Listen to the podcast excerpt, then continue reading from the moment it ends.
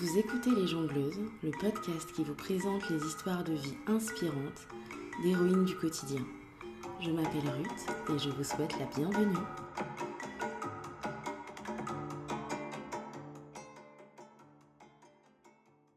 Aujourd'hui, dans Les Jongleuses, je reçois Sophie.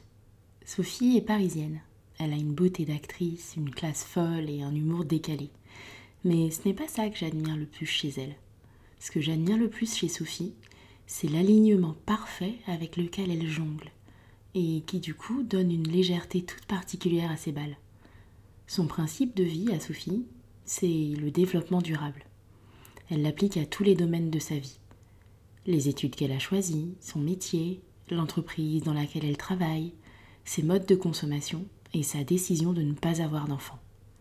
J'ai adoré cette conversation parce qu'elle montre qu'on peut être extrêmement différente et être amie, ne pas avoir les mêmes choix de vie et échanger sans se juger ou se comparer. J'espère que cet épisode vous inspirera autant que Sophie m'inspire. Bonne écoute.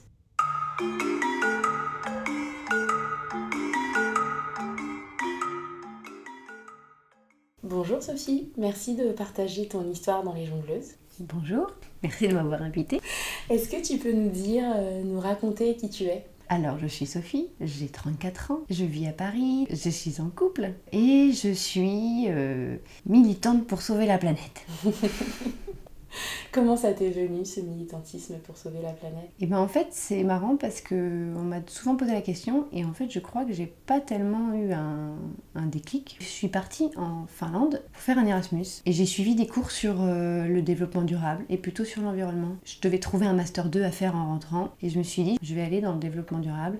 Il y a forcément quelque chose à creuser. Euh, le développement durable c'est l'environnement mais c'est le social donc c'est les gens donc, et biodiversité euh, voilà complète. Et donc je suis rentrée et j'ai fait des études euh, pour appliquer le développement durable en entreprise. D'accord.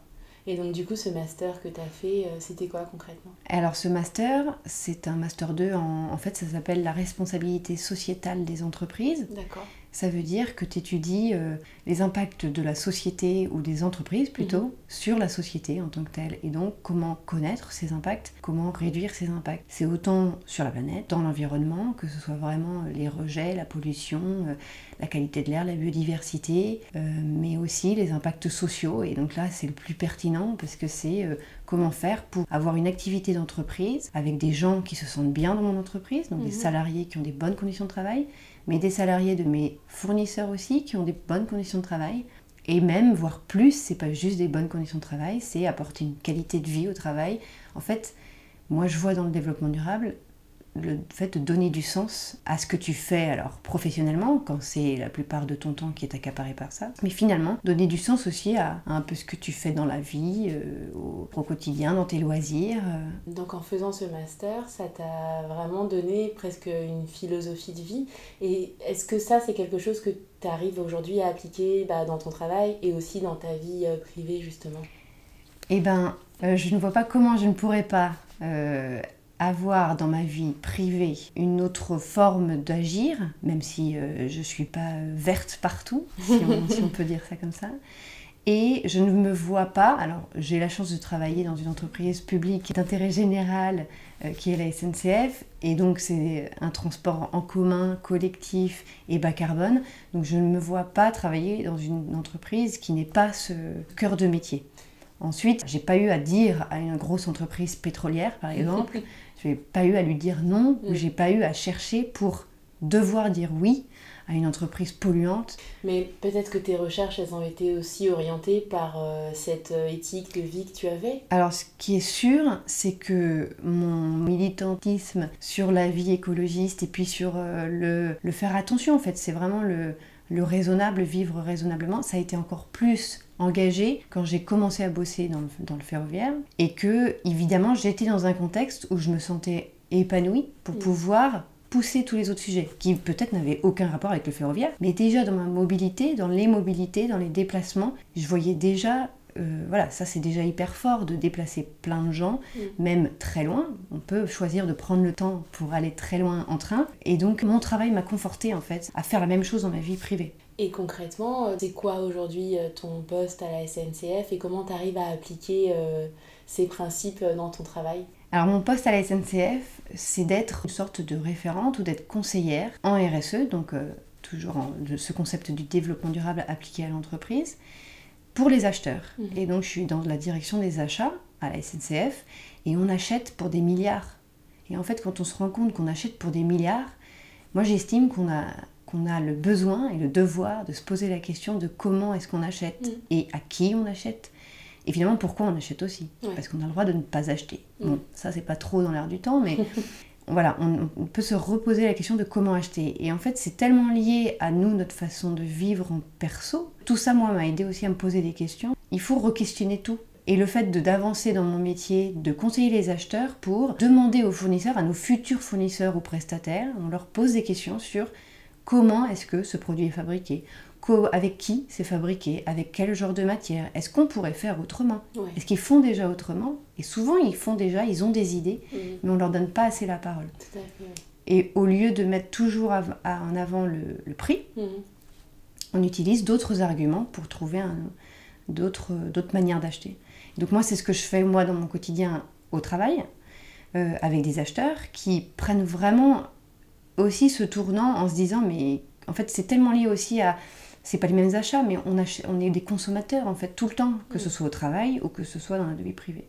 Et donc le lien est tout fait, il n'y a, pas, a pas besoin de passer des, jours et des jours à expliquer. En revanche, c'est quelles idées, quelles questions à poser, comment analyser les réponses, mm. comment vérifier que c'est vrai, parce qu'on achète à des tas de gens, à des tas de fournisseurs mm-hmm. dans le monde entier. Donc voilà, donc ce, qui, ce qui je trouve intéressant, c'est d'essayer de, changer en fait un peu les choses. Mm-hmm petit à petit, même si c'est par millions, il y a de la contrainte dans le sens où on va poser de nouvelles questions et peut-être exiger de nouvelles choses. Mhm. Mais il y a de l'opportunité pour celui qui nous répond de pouvoir montrer qu'il sait faire autrement. Moi, c'est ce qui m'anime tous les jours. C'est comment est-ce qu'on pourrait faire autrement? Comment je pourrais acheter autrement? Est-ce que je ne peux ne pas acheter? Après, la réponse, parfois, elle est bah non, tant pis, j'achète. Tant pis, c'est plastique. tant pis, c'est pétrole. j'ai pas le choix. Tant pis, j'ai pas le choix. De toute façon, j'ai pas le temps. Mais au moins se poser la question. Mais déjà, se poser la question, c'est déjà hyper fort. Et comment c'est perçu euh, à ton travail? Enfin, Comment ce que tu apportes est perçu par les personnes qui achètent, par les opérationnels Alors, pendant un temps, j'étais un peu euh, la mouche du coche, parce que tu viens poser les questions de attends, on n'a pas vérifié ça, on n'a pas posé ces questions-là, on n'a pas fait les recherches et tout ça. Ou alors l'emmerdeuse, parce que euh, tu viens aussi euh, dire à l'acheteur qu'il faut qu'il fasse un peu autrement, qu'il faut un peu changer. voilà. Mais ça, c'était avant. Et, et aujourd'hui, mais il y a eu une vraie, alors je, sans faire de publicité, mais il y a une vraie, il y a un vrai changement qui s'est opéré quand même l'année dernière à la SNCF. Et tout le monde en fait a compris qu'il fallait faire cette transition. Et en fait tout le monde y voit euh, un retour à, redonner du sens en fait à ce qu'ils font aussi. Euh, parce que ça permet aussi de re-rentrer en relation avec les fournisseurs. C'est un peu comme quand vous allez sur le marché et qu'au lieu d'avant vous achetiez tout le temps le même fromage ou, n'importe quelle viande ou les légumes. Mm. Et un jour vous vous posez la question et vous, vous posez la question au vendeur, au maraîcher euh, ou à l'agriculteur, vous lui posez la question de d'où il vient ou euh, comment il fait pour cultiver ces, ces fruits-là, ces légumes-là. Et juste une question une fois, puis une fois une deuxième question, et en fait voilà, juste tout d'un coup, recréer une relation. Mhm.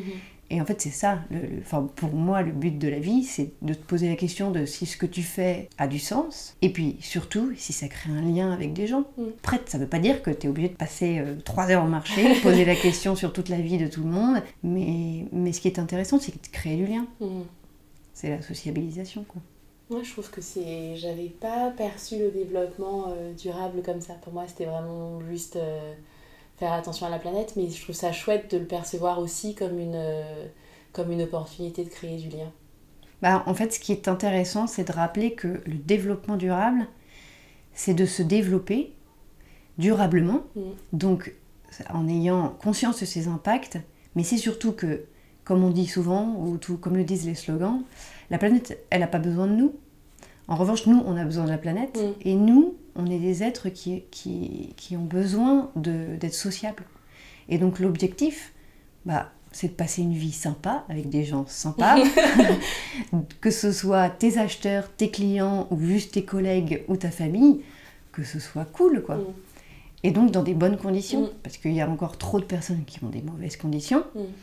Donc d'essayer de changer les, les nôtres pour que ce soit vivable, dans un environnement vivable évidemment, mais enfin, socialement vivable, Mhm. et puis d'essayer d'apporter quelque chose dans les pays où, où c'est encore trop loin, où euh, Mm. les, les conditions de travail sont encore très très euh, très très basses, euh, pas très décentes, euh, voilà, pour rester dans l'optimisme. Mais- Et euh, tu disais que ces principes de vie, tu tâches de te les appliquer aussi dans ta vie euh, personnelle. Comment tu fais?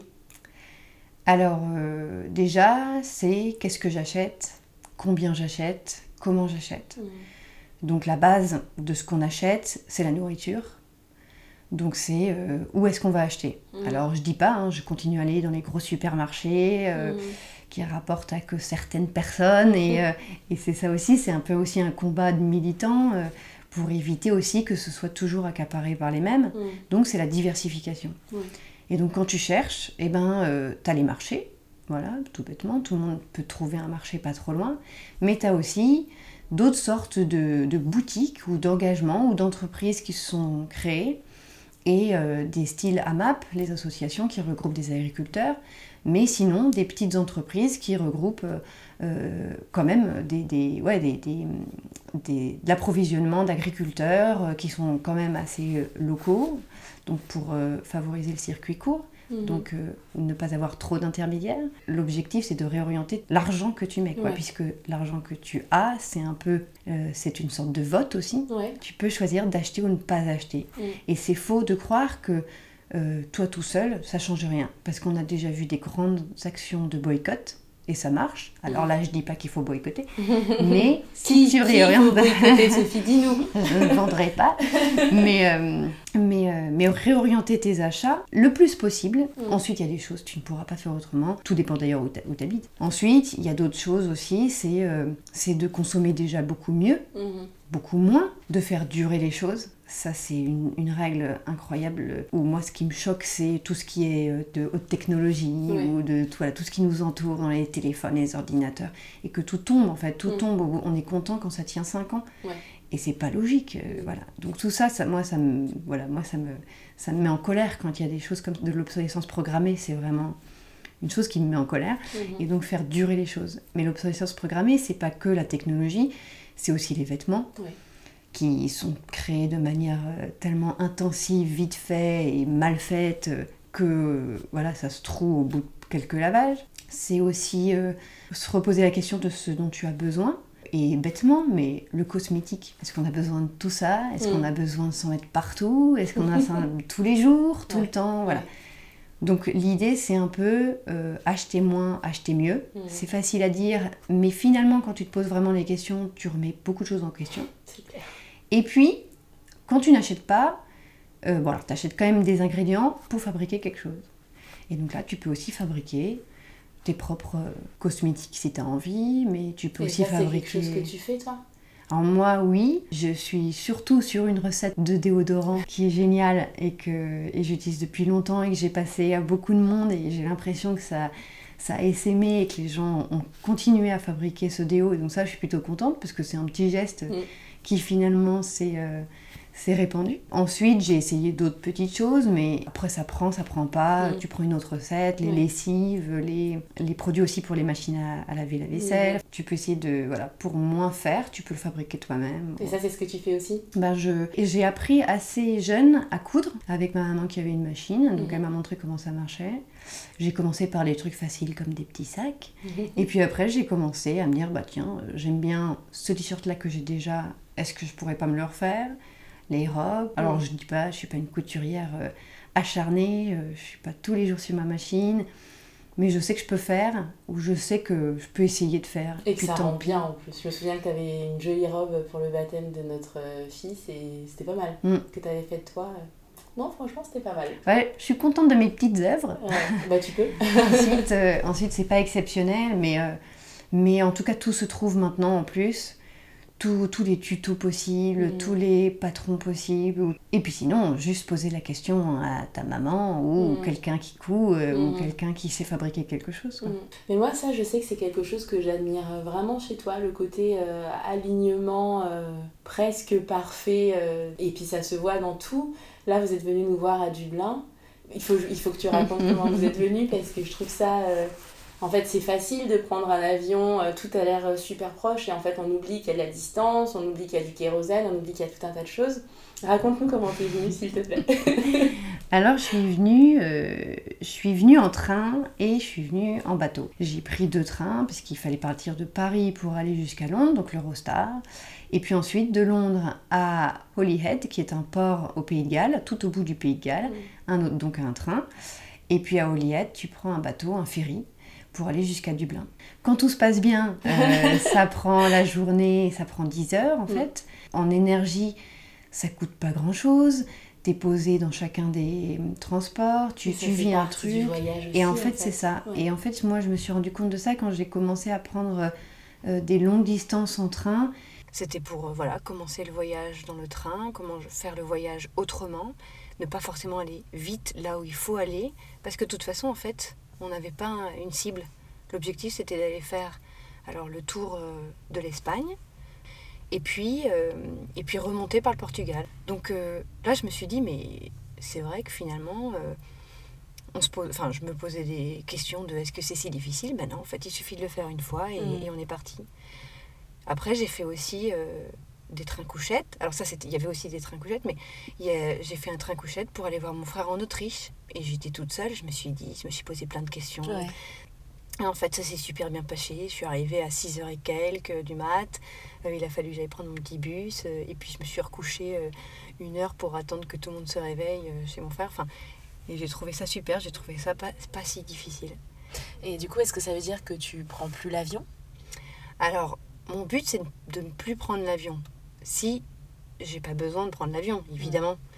Euh, parce que quand j'ai fait ça, ces voyages-là, après, je- on avait une envie euh, avec mon amoureux, c'était d'aller à New York. Et en plus, on en a profité pour passer à Montréal parce que j'avais une copine qui était là-bas.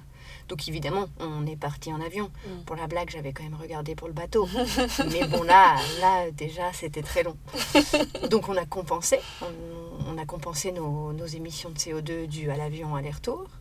En revanche, on a fait Montréal, on a fait un petit tour au Québec. Et quand on est passé à New York, on a pris un train de 10 heures, Mm. mais un train de jour. Et donc là, tu es obligé de rester dans un train, un seul même train. Ouais. Et tu te dis au début, oh là là, mais comment je vais faire? Et en fait, tu regardes, les- tous les paysages étaient tous hyper différents, c'était hyper beau, c'était hyper sympa, tu pouvais aussi pioncer, tu avais aussi un- une voiture bar euh, à l'américaine. Ouais. Et puis tu as la pause un petit peu longue, mais à la pause euh, frontière, avec les cow-boys qui débarquent. Enfin, c'est vraiment les vacances. Ensuite, c'était euh, une journée entière parmi mes trois semaines de vacances. Mm. Donc évidemment, tu as le temps, Ouais, tu tu t'en peux fiches, faire euh, cette tu- expérience, quoi. C'est pas. euh, Voilà. Ce qui fait que ça te pose quand même la question de le week-end à Barcelone, le week-end euh, en Grèce. Ben non, en fait. Moi Mm. maintenant, c'est pas du tout mon envie. Ouais. Si je fais un week-end, ben je vais quelque part en France. Je vais, si possible, là où il y a des gens d'ailleurs que je connais, Mm. euh, ou alors en dehors de France, Mm. mais euh, pas si loin, Accessible, voilà, ouais. accessible pour que je puisse prendre un train ou un train de nuit. Mhm. C'est vraiment un alignement parfait, en fait. Bah en fait, j'essaye. Ouais. Parfait, je dirais pas parfait parce que c'est évident que tu fais des écarts dans ta volonté de faire tout de manière réfléchie écologiquement. Mhm.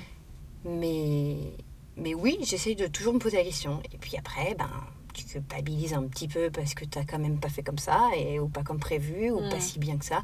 Mais bon, tu peux pas culpabiliser pour tout, donc Non, après tu laisses sûr. aller, quoi. Tu fais au mieux. Voilà, tu essayes de faire au mieux. Euh, ok, moi il y a un autre domaine pour lequel euh, je t'admire vraiment. Euh, c'est que vous n'avez pas d'enfant avec ton amoureux euh, et c'est par souci écologique. Et en fait, je t'admire pour ça parce que je trouve qu'on est dans une société où c'est plus facile d'avoir des enfants que de ne pas avoir d'enfants. C'est plus facile de répondre à l'injonction d'être mère que de ne pas l'être.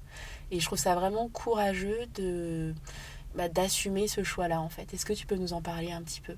Oui, alors c'est pas c'est pas forcément euh, très joyeux parce que avoir le choix de faire le choix de pas avoir d'enfant pour raison écologique c'est un peu euh, euh, bah, si c'est la fin du monde, euh, vaut mieux pas être trop ou vaut mieux pas avoir une responsabilité de quelqu'un d'autre que soi-même. En fait, bon, ça c'est dit grossièrement, mais on voit, voilà, on entend, on lit des articles, les scientifiques, les militants, les écologistes. Tu sais que ça va être dur. Mm. Tu sais que ça va être de plus en plus dur. On parle de 2100, mais aussi on parle de 2050. 2050, c'est demain. Et, euh, et, moi, en fait, euh, pour toutes ces raisons, je me dis, mais c'est pas possible. On, on, parle aussi de 10 milliards de personnes. Et je me dis, je peux pas amener quelqu'un d'autre. Je peux pas euh, produire quelqu'un d'autre ou voir plusieurs personnes. Et donc écologiquement, c'est pas soutenable. Mmh. Et, et, vu que le développement durable, c'est d'être soutenable, c'est d'être viable, vivable, mmh. moi je me dis, voilà, c'est pas quelque chose que, que, je peux faire. Alors, ce qui, ce qui aide aussi, c'est que euh, mon amoureux, moi, il n'a pas tellement envie d'avoir d'enfants à la base. Mhm. Donc, ça pas, c'est pas, euh, c'est pas une lutte euh, de des discussions houleuses sur le fait de oui ou non avoir des enfants. Mhm. Mais moi, plus j'ai, plus j'ai mûri, plus j'ai fait mes recherches, plus j'ai travaillé dans le développement durable, et plus je suis tous les jours baignée dans le sujet. Et tous les jours, j'ai des tas de, voilà, j'ai des infos, je creuse des sujets, voilà. Et ben, je, me suis, je me suis dit, mais en fait, euh, évidemment, j'étais pas poussée par cette envie d'avoir des enfants. Hmm. Donc, ça m'a pas remis cette, cette, question, cette question-là en cause. Euh, j'ai pas tout remis à plat, mais ça m'a un peu confortée dans le fait que bah, si t'en veux pas et qu'en plus tu penses que c'est pas faisable ou pas hmm. viable, euh, bah, dans ces cas-là, faut pas le faire. Oui, absolument. En revanche, euh, euh, ça veut pas dire que, évidemment, moi, je, voilà, c'est, j'ai plein d'enfants autour de moi, plein de, dans ma famille ou, ou dans mes amis, plein de, d'amis qui ont eu des enfants. Et, et ces enfants-là, moi, je trouve qu'ils sont super et j'ai envie de. de je, je, me dis que d'avoir des enfants euh, à moi, c'est pas obligatoire, mais de participer à l'éducation des autres, de, de participer. Alors, l'éducation, pas pas en prenant la place de leurs parents, évidemment. De contribuer. Mais de contribuer, d'apporter des petites choses, apporter des petits, des petits moments sympas ou des petits moments de, où on apprend quelque chose, que ce soit mes neveux, que ce soit euh, les enfants de mes, de mes amis ou, ou d'autres enfants. C'est quelque chose, je me dis, mais en fait, tu peux avoir des enfants autrement. tu n'es pas obligé de le faire. Euh, mm. de les faire toi-même. Si tu n'en as pas envie, si tu as aussi d'autres raisons, mm. n'importe quoi les enfants, en fait, euh, c'est génial. Euh, c'est, c'est Il faut le sentir, parce que déjà, même quand tu le sens et que tu les as et que tu les as désirés plus que tout, c'est parfois dur. Mais si en plus tu n'en veux pas et que tu te forces pour euh, je ne mm. sais quelle injonction sociétale, c'est juste se tirer une balle dans le pied à toi, à tes enfants, à ton compagnon. Donc je trouve que c'est vraiment un, un, super choix en fait de vie.